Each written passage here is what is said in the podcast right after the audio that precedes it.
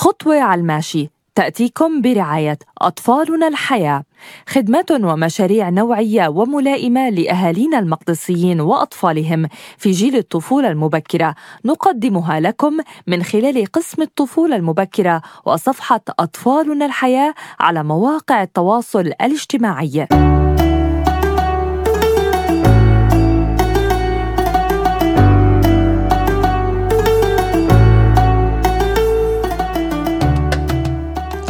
خطوة على الماشي بحلقته ال 13 وصل معكم وهو قاعد عم بيمشي خطوة بخطوة معكم برحلة تربوية. أنا بعتبرها إنه جدا حلوة بالاستماع لأمجد الشغري وكل آه، التفاصيل والتوصيات اللي عم بيطلع فيها. السؤال هذا أنا بعتبره من أهم الأسئلة. والسؤال بقول لك يا أمجد كيف يمكنني تعليم أطفالي الاستقلالية داخل المنزل؟ تعليم الاستقلالية مرام بحاجة لثقة.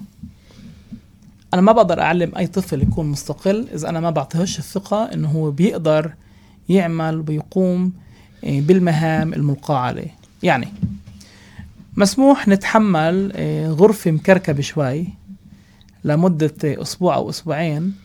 لما بهذا الأسبوع أنا بقرر أقول له ضب ألعابك وتعوض ضب ألعابك.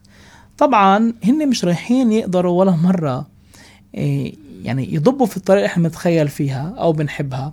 أنا مثلا بشكل شخصي بقول لك و ويعني كم يعني كمان كوني كوني معالج وبعيادتي بستعمل طبعا كل العلاج هو عن طريق اللعب. الألعاب دائما مرتبة ودائما كل شيء في محله لأنه كمان هذا هو بيساعد على عملية العلاج والتعلم.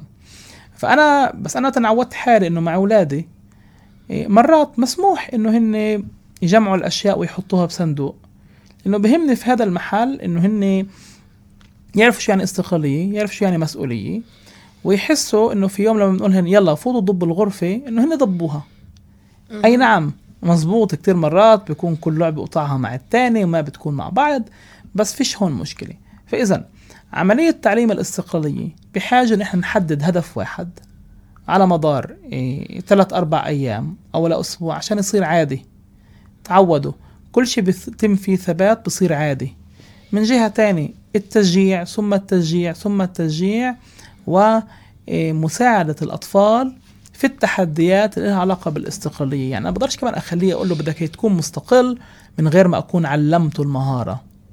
ونهتم كتير ما نعطيهن أكتر من ما بتتحمل نفسهن وقدراتهن. يعني لما أنا بعطيهن إشي فوق طاقتهن راح أخليهن يهربوا وما يكونوا مستقلين.